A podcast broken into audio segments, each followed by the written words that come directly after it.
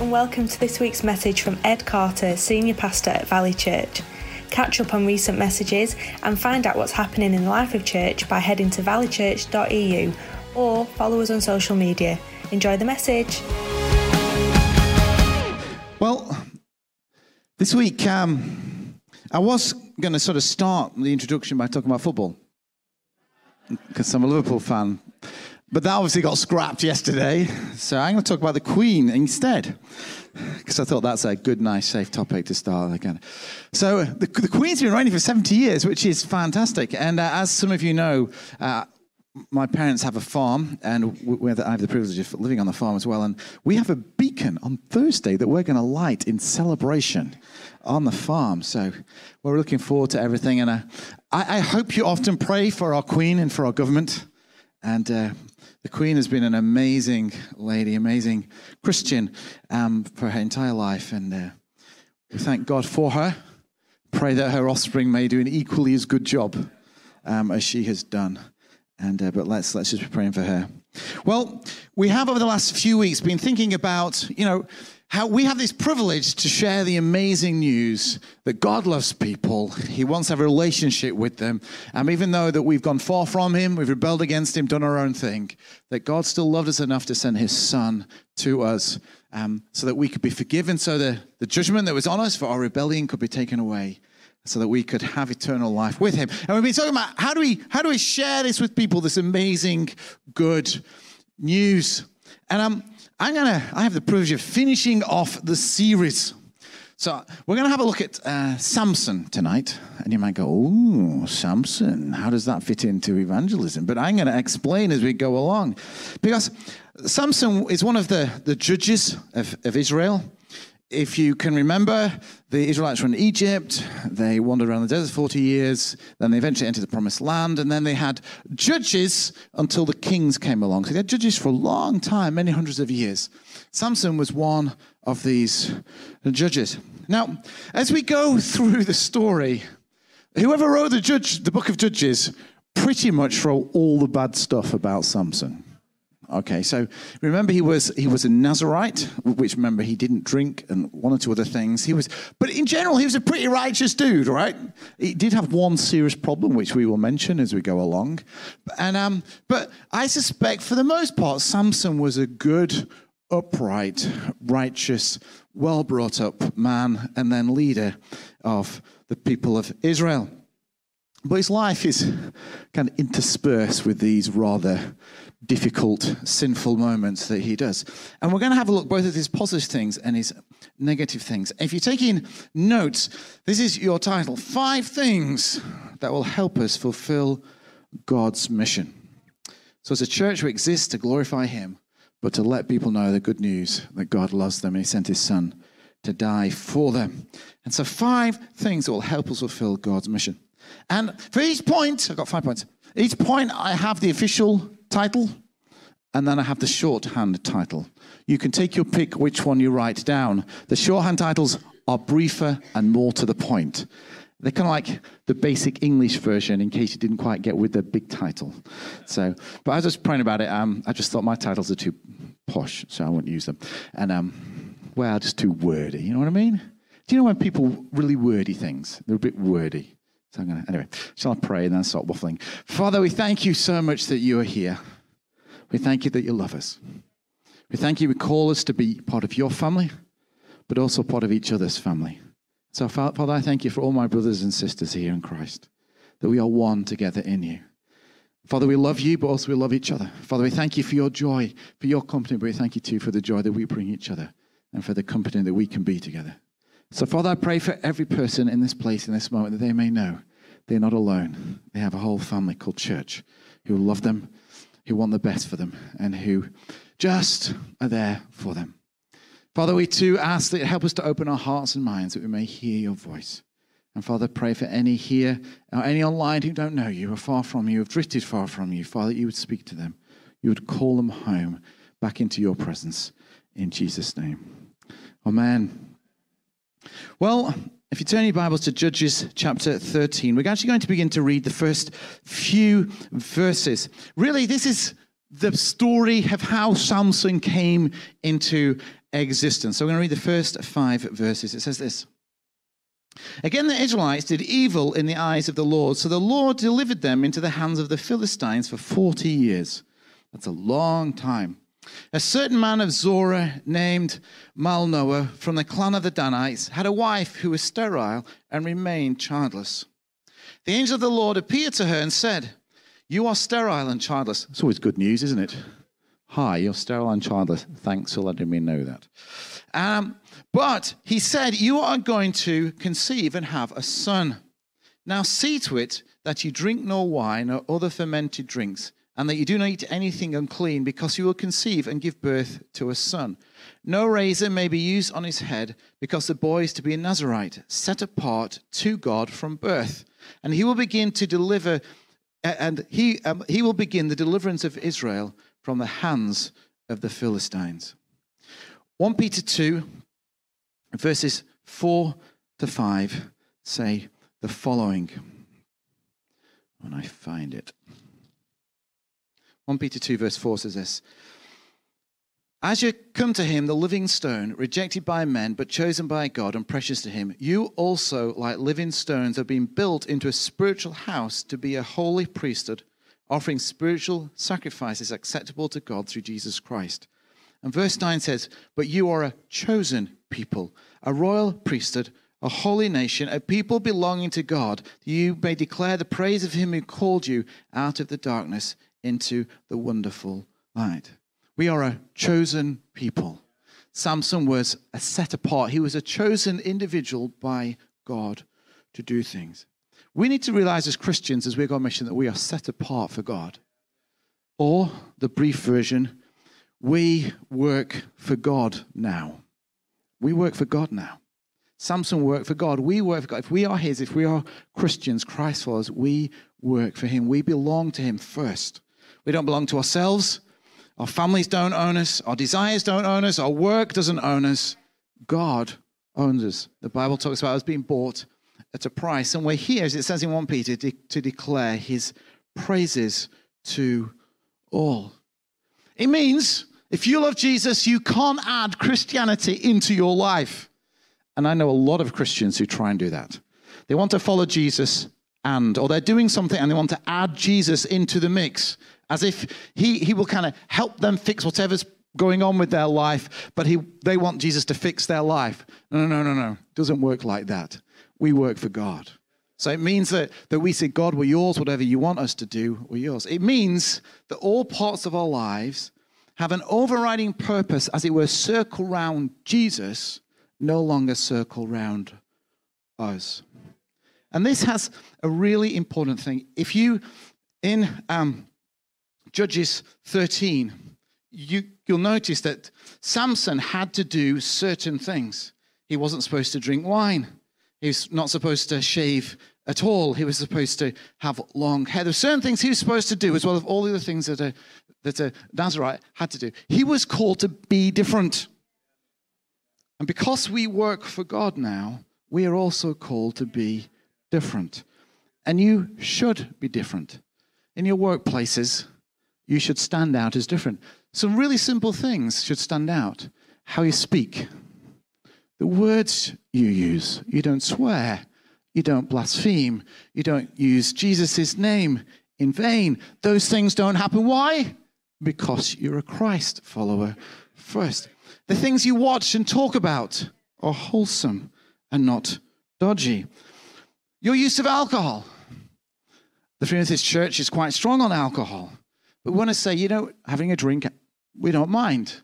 Getting drunk, we do mind. Why? Because it's not scriptural. And these things should mark you out. When you go to a party, you younger guys, you should be the one who's sober at the end of it. And it's not optional. The Bible says, do not get drunk, right? It's right down the line. And there's a whole stack of other things, how we treat each other and all the, all the morals. They should be, anyway, as a Christian, you should be different. Why? Because you're set apart, you're chosen on purpose to do something for God Himself. And we learn from the very beginning of Samson's life that he is set apart. He's chosen. Why? Because he's called to work for God as we are. Then he goes on to say in verse 24 of chapter 13, it says this The woman gave birth to a boy and named him Samson. He grew, and the Lord blessed him. And the Spirit of the Lord began to stir in him while he was in Mahaneh, Dan between Zorah and Eshtaol. God's Spirit began to fill Samson's young life. As a Christ follower, the Spirit of God lives in you. Acts 1, verse 8, Jesus predicts that the Spirit's going to come. In Acts 2, that's fulfilled, and we see the Spirit of God fall on the early disciples, all of them, as well as the early apostles. And Paul writes in 2 Corinthians 1, verse 21, he says this about the Spirit of God. It's not 2 Corinthians 1, verse 21, is it? Or is it? I says, Now it is God who makes both us and you stand firm in Christ. He anointed us, set his seal of ownership on us, and put his spirit in our hearts as a deposit, guaranteeing what is to come. You know, as Christians, as we go on this mission, we need to remember that we are filled by the Spirit of God. Or, better put, God enables us to do stuff. And it's important that we remember it. It's God who enables us to do stuff, not us. And it means because God is focused, because the Holy Spirit's focused us for a purpose, and this purpose is to make Jesus known, make God famous, to, to honor his praises, it means that this Spirit's in us has a purpose as well. Okay? So, yes, God's going to come in and heal you and restore you, but in essence, that's not his chief purpose. He does it to enable us to fulfill the chief purpose, which is to help other people find Jesus. So he, he does these things along the way for us to help us fulfill the purpose of what this, why the Spirit is in us, which is to help other people find God as well. But it means a few things. You know, we're on mission, it means we're never alone. You, you're never alone. You know, often Christians say, you know, well, there's just me and the world. That's, that's not true. There's you plus God and wherever you are. And you plus God's a victory, right? It's a win. And you know, when you're on, you, on your own and you're talking about Jesus, just remember, you're never on your own. God is living inside you, equipping you. And um, Samson knew this, and then he forgot it later on. He forgot why the Spirit of God was in him, and that's why it all goes horribly wrong for him later on. But let us never forget that. It's, it's God who enables us to do stuff.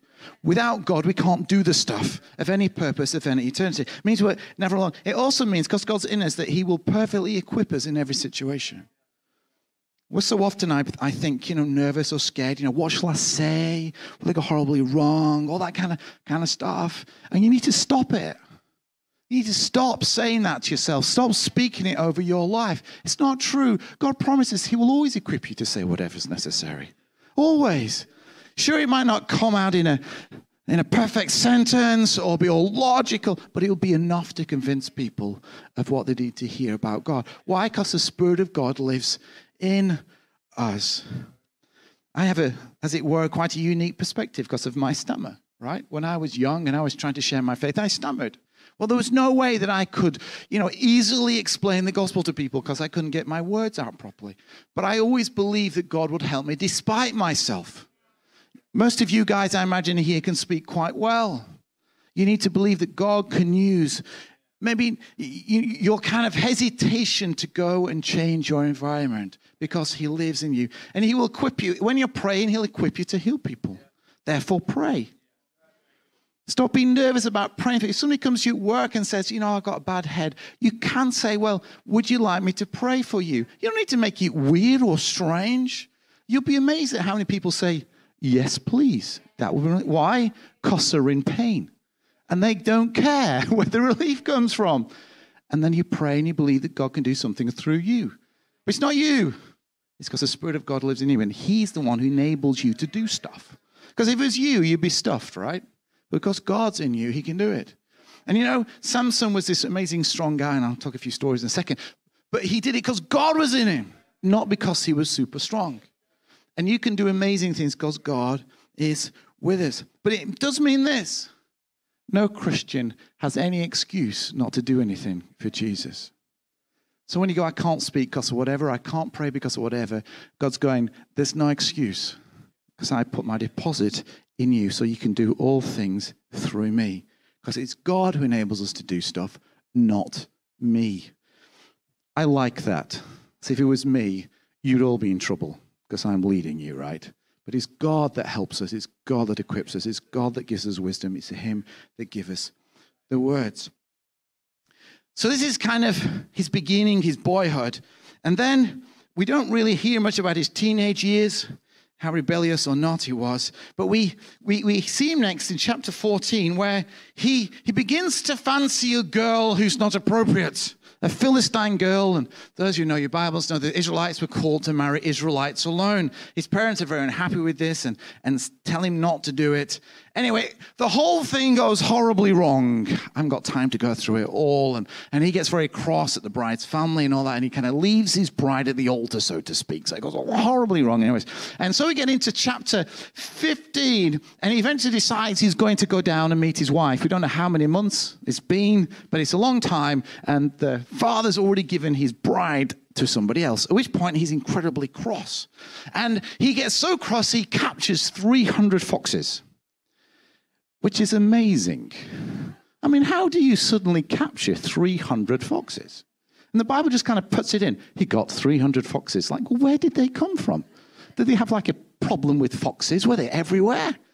I mean, foxes steal things and eat lambs and stuff. I mean, I'm a farmer. If we see a fox, our instincts to shoot them. That's why, because they eat our hens and they eat our lambs. They're, that's what they do. I'm sure it was the same in Old Testament times. Where did he get 300 foxes from? Anyway, the Bible says he got 300 foxes. He then did what we would have definitely done, right? He then tied them tail to tail, tail to tail in pairs. I mean, that must have been quite a scary job, right? It's, not like he used anesthetic or anything. Two live foxes, he tied them up, and then he put a burning torch. Well, he put a torch in the middle and then lit it later on, right? And then he released them in all the standing grain crops of the Philistines. They were cross because it burnt a lot of them, like acres and acres and acres of their food, which would be it's called starvation in those days without food. Anyway, they were really cross. So the Philistines, it says in chapter 15, gathered their armies and trampled into Israel. Remember, they were reigning over Israel at the time. That for 40 years, and they, they walked in, and the Israelites said, Why are you invading us? We've been good kind of servants to you. They said, We need Samson. So they went, Okay, so the Bible says that 3,000 of them, 3,000 3, went to find Samson and said, Look, is it okay if you come with us? At which point Samson said, As long as you don't kill me, you can tie me up and I'll come. And it says in verse 13, it says this. As Dan said, We will only tie you up and hand you over to them. We will not kill you. So they bound him with two new ropes and led him from the rock where he was. As he approached Lehi, the Philistines came towards him, shouting. And this is this the Spirit of God. Remember, God does stuff, not us. The Spirit of the Lord came upon him in power. The ropes on his arms became like charred flax, and the bindings dropped from his hands, finding a fresh jawbone that means it's still got some of the skin and gunk on it. Like it's a proper fresh, not, because I always used to think it was kind of like, like dry and dusty. No, this was a fresh one. It just died. It was a fresh jawbone. Got to get the picture. It was kind of the blood on it before he started. And um, he got this fresh jawbone. And, and then he said he struck down a thousand men. And he said, with a donkey's jawbone, I have made donkeys of them. With a donkey's jawbone, I have killed a thousand. It wasn't very kind of inventive with this kind of stuff, was he really? And uh, but then when he finished speaking, he threw away the jawbone, and the place was called Ramath Lehi. And then something amazing happened. You've got to just read the next bit. Because he was very thirsty, he cried out to the Lord, You've given your servant this great victory. Must, must I now die of thirst and fall into the hands of the uncircumcised, i.e., the Philistines? says, Then God opened up the hollow place in Lehi, and water came out of it. When Samson drank, his strength returned, and he was revived. So the spring was called En Hakkore. I'm not sure why. And it's still there to this day. They said, Samson led Israel for 20 years in the days of the Philistine. All this, obviously, they knew Samson was strong, but then they saw his power, his raw power. With a jawbone, he, he defeated the Philistines who had shields and spears and swords and armor, but he just, he, as it were, he ran amok amongst them, just slaughtering them at will with a jawbone, which isn't that long, right? So the Philistines had absolutely every advantage. And then at the end of it, God showed his blessing upon him. And due to this, he became their leader. But note this Samson never asked to do it. Samson never asked to do it. If we're going to complete the mission God has given us, we must not strive for position. We must not strive, or recognition, or thank you, or anything else. So, this is the, the, the brief on. We serve with no expectation, or we serve expecting nothing. If we're going to fulfill the purposes of God in our generation, we need to serve and not worry about whether anybody recognizes us, whether we get a position, whether everybody says, well done, or whether our ministry is kind of highlighted. We need to serve expecting nothing. Our abilities, our giftedness will be recognized if necessary by God. Remember, we serve Him and He sees everything, and that needs to be enough.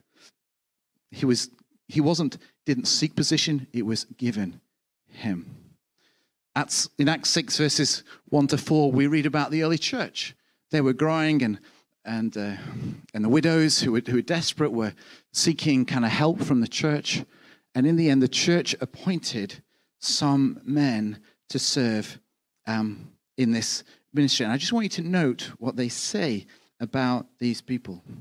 Verse 1 In those days, when the number of disciples was increasing, the Grecian Jews among them complained against the Hebrewic Jews because the widows were being overlooked in the daily distribution of food. So the twelve gathered all the disciples together and said, It would not be right for us to neglect the ministry of the word in order to wait on tables. Brothers, choose seven men among you who are known to be full of the Spirit and wisdom.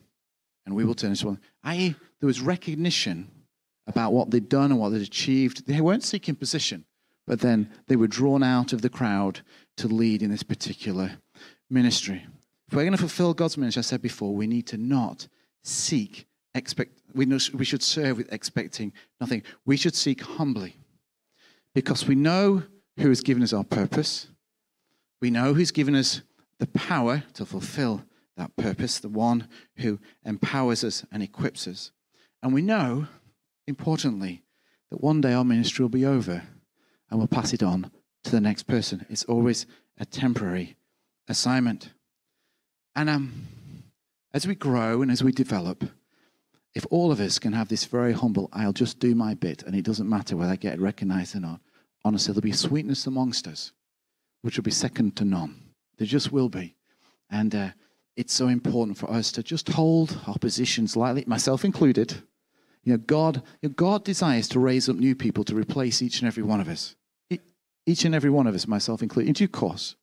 And at that point, we need to be able to hand over our ministries with grace, knowing, well, there's some things I want to come on in a second. But this, this point, I just want to, I want, I want you to understand this is so important in church as it grows. As different people take over different things. God has a plan for you. It might not be quite what you think it should be, but God has a plan for you. Don't serve and expect as you serve, don't expect anything and you, you'll be good. Is that okay? And then for 20 years, we hear nothing about Samson's life. He leads Israel, presumably.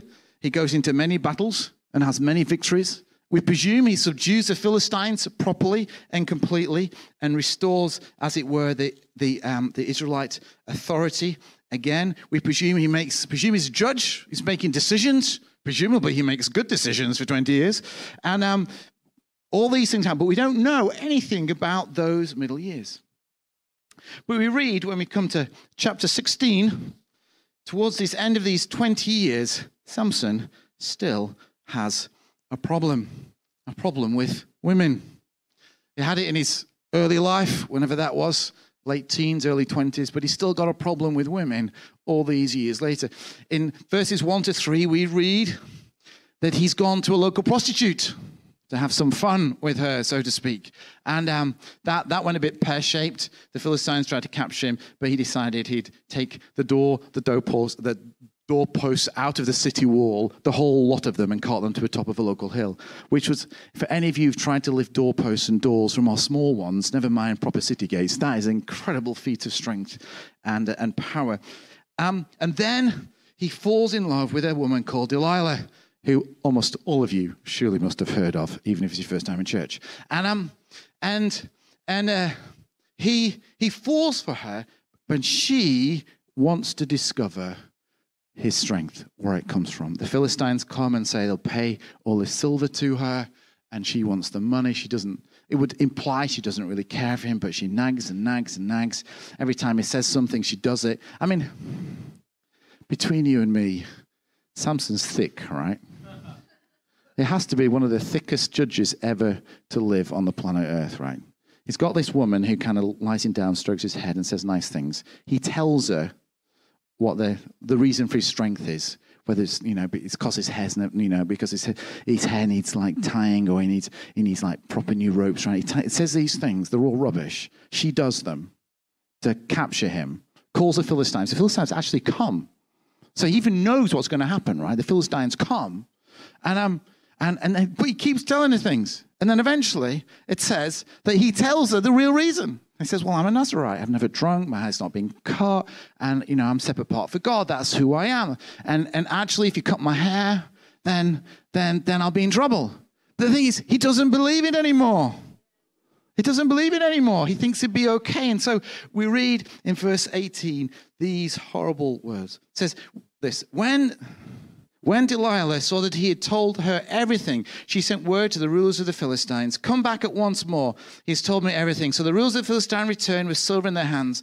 Having put him to sleep on her lap, she called a man to shave off his seven brides of his hair. He must have been very asleep. Like very asleep. I would wake up, right? Would you not wake up if somebody started chopping your hair off? It's been a long. It's uncalled for. I still have hair left. All right. Have... He got his hair just shaved off. Let's just carry on a bit. And the Bible says his strength left him, i.e., the Spirit of God at this point left him. He awoke from his sleep and thought, I'll go out as before, because he thought it was all about him. He thought he was a strong one. He thought he could do it. He didn't realize that actually it was God who had been sustaining his ministry all these years, him giving him strength. He had not left him. Then the Philistines seized him. They gouged out his eyes, took him down to Gaza, binding him with bronze shackles. They set him to grind, set him to grinding in the prison. Number four, if we're aiming successful, sin, weakness, bad habits, we need to keep on top of. We need to work on them over and over again. Shorthand, we need to avoid stuffing it up. We need to avoid stuffing it up. Now, all of us have weaknesses. All of us. So we can get, we go, oh, Samson was a fool and was an idiot, and I kind of was trying to play him back. But so are you, and so am I. If you think that you're any better or any wiser than Samson, then you just fall into the same trap. Because he thought he had it sorted. He'd spent 20 years ruling Israel. He, he thought he, he'd been judging wisely. He thought he was clever. He thought he knew himself. He thought he knew God. He thought he knew what the business was all about. He thought he'd lead until he died of old age. He did not avoid stuffing up. And we need to be careful about that. 1 Peter 5, verse 8 is a, I was going to say, it was a favorite verse in my childhood. Um, I think to scare us, but it's true. 1 Peter 5, verse 8, when I find it, says this Be self controlled and alert. Your enemy, the devil, prowls around like a roaring lion, looking, looking for someone to devour. Resist him, standing firm in the faith, because you know that your brothers throughout the world are undergoing the same kind of suffering. If we're going to be successful, church, we need to avoid stuffing up. We need to realize that we are sinful people. We do have weaknesses. We do have blind spots. That's the normal human condition. Even though the Spirit of God is working inside of us, it is who we are. And it means a few things, and I want to list them real quick. It means we need to know our Bibles really well. So this informs us about our decisions, right? If Samson had just followed the advice of to marry an Israelite who loved God, all this would never have happened to him, right? If just if he'd followed this, he would have been safe. It's the same for us today. We just need to follow this, right? Keeps us safe. We need to pray often that God will show us and, and, and reveal things to us so that we don't stuff up. And if you pray diligently and often, God will show you. Or he'll put things in place to reveal things to you. So you want. Why? Because he doesn't want you to. 1 Corinthians uh, 10, verse 13, Paul writes that there's always a way out. There's always a way out. We're never, we can never say, I couldn't help it. Paul says you can't say that. God always gives you a way out if you're seeking Him diligently. Um, find some friends. Find some good Christian friends who'll be honest with you. You know, Samson, his parents shouted at him, he ignored them. Find some good Christian friends, and then be a good Christian friend and shout at your friend when they're being an idiot. Is that okay? Because we need it.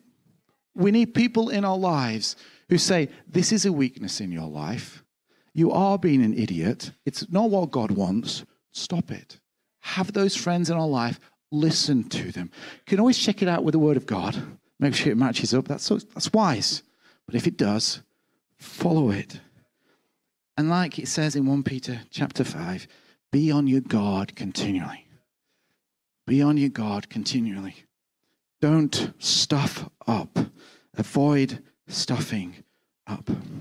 And then finally, it says in, whoops, wrong one. It says the very end there in verse 22 of chapter 16. While he was in prison, grinding over the corn away, it says this, but the hair on his head began to grow again after he'd been shaved. He had time to think, time to process. And uh, it says, we don't, we're not sure how long after, but it says later on, the rulers of the Philistines assembled and made a great sacrifice. And um, about a great sacrifice to their god Dagon. And they wanted to celebrate, and they dragged Samson out of prison. And when, when Samson came out, the Bible says this they stood Samson among the pillars.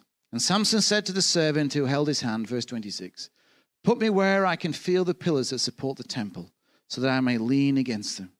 Now the temple was crowded with men and women, and all the rulers of the Philistines were there. And on the roof, on the roof alone, never mind everybody down in the courtyards and in the grounds, was 3,000 men and women watching Samson perform. Then Samson prayed to the Lord, O sovereign Lord, remember me. O God, please strengthen me. He'd learned, right? He knew. He now realized it was nothing to do with him. It was God's calling, God's purpose. God had empowered him. He worked for him alone. God was the one that was doing it. He realized he'd stuffed up. And he said, God, please remember me. Please strengthen me just once more. Let me with one blow get revenge on the Philistines for my two eyes. Then Samson reached towards the two central pillars on which the temple stood, braced himself against them, his right hand on the one, his left on the other. Samson said, Let me die with the Philistines. Then he pushed with all his might.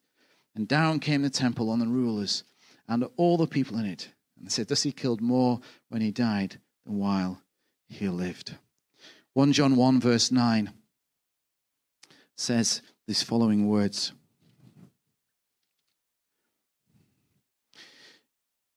If we confess our sins, he's faithful and just and will, and will forgive our sins and purify us from all unrighteousness. You know, God hasn't finished with you or us yet. God hasn't finished with it. It doesn't matter what you've done, where you've been, how holy or not you might think you are, how sinful or sinless you feel you are. God hasn't finished with you yet. And Samson realized this while he was going round and round in a circle, grinding grain, that God hadn't finished. He still believed while he was alive that God had something left for him to do, to bring him honor In this case, to dishonor the god Dagon and highlight his God. This, was, this, is what, this is what Samson was doing at his final, final death. He was destroying a God that was no God with his God. And this is the final thing. God doesn't finish yet. We know there is more to do. We know there's more to do. We always know there's more to do. We talk about the best is yet to come. And this story, Samson did the greatest damage against the Philistines as he died. In his final breath, as he went from earth to heaven, he actually achieved more than he achieved through his entire life. And we haven't finished yet. I believe that God has got so much more for us to do as a church and as individuals. That we haven't seen anything yet, that our best days are ahead. And at the end of this, as it were, thinking about this, this amazing good news we have to offer, I want you to realize that God longs that nobody will be lost. God longs each one of you would see your friends and your family and your work colleagues saved. He longs that. He longs that. Not me, not us as leadership, but God longs that no one will be lost. He's called you for that purpose. He has equipped you for that purpose. He has always made a way out so you don't need to stuff out. And He asks that you would fulfill it, that which you have to do. You have more people to meet, more stories to tell, more gospel to share. All of us have more things to do.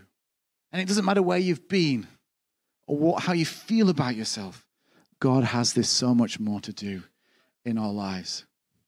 Church exists to glorify God, but actually exists to help those who don't know Him discover He is real, He loves them, and there is a way back from where they are.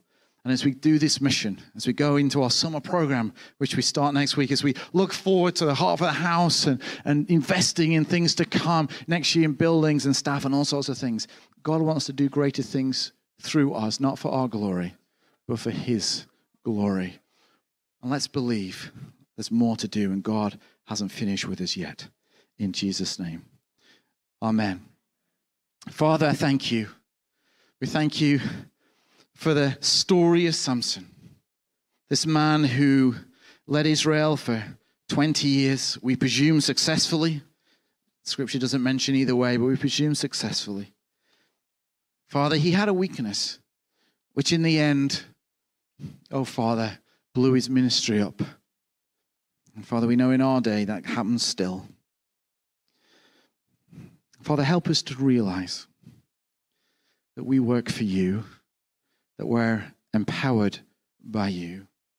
Help us not to seek position, but to serve diligently and be recognized as and when. But it doesn't matter because our true recognition comes from you and you alone. Father, we pray as individuals, but also as a people, as a, a church. Father, help us not to stuff up. Help us to know your word. Help us to pray. Help us to seek great Christian friends around us to help us see that which we cannot see. And Father, we pray, if we do all those things, Father, we believe and we, we long for that which you have for us in the future. Because, Father, we know you've not finished with us yet. We know that there is greater things to come.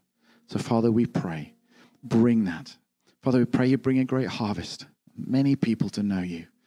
Many people are far from you who are lost and without hope, who have no eternity in their heart and soul. Father, who are, are hurting and broken. Father, help us to reach them and draw them into your kingdom, into your family. Lord God, that they may discover what we've discovered. In Jesus' name, Amen. Thanks for listening. We hope you've enjoyed this message. If you've been impacted by it and would like to respond by choosing to follow Jesus, we'd love to help you to do that. One of our pastors would love to be in touch with you. Why not email response at valleychurch.eu or head to valleychurch.eu forward slash next steps to discover more. We're so excited for your future. Be blessed.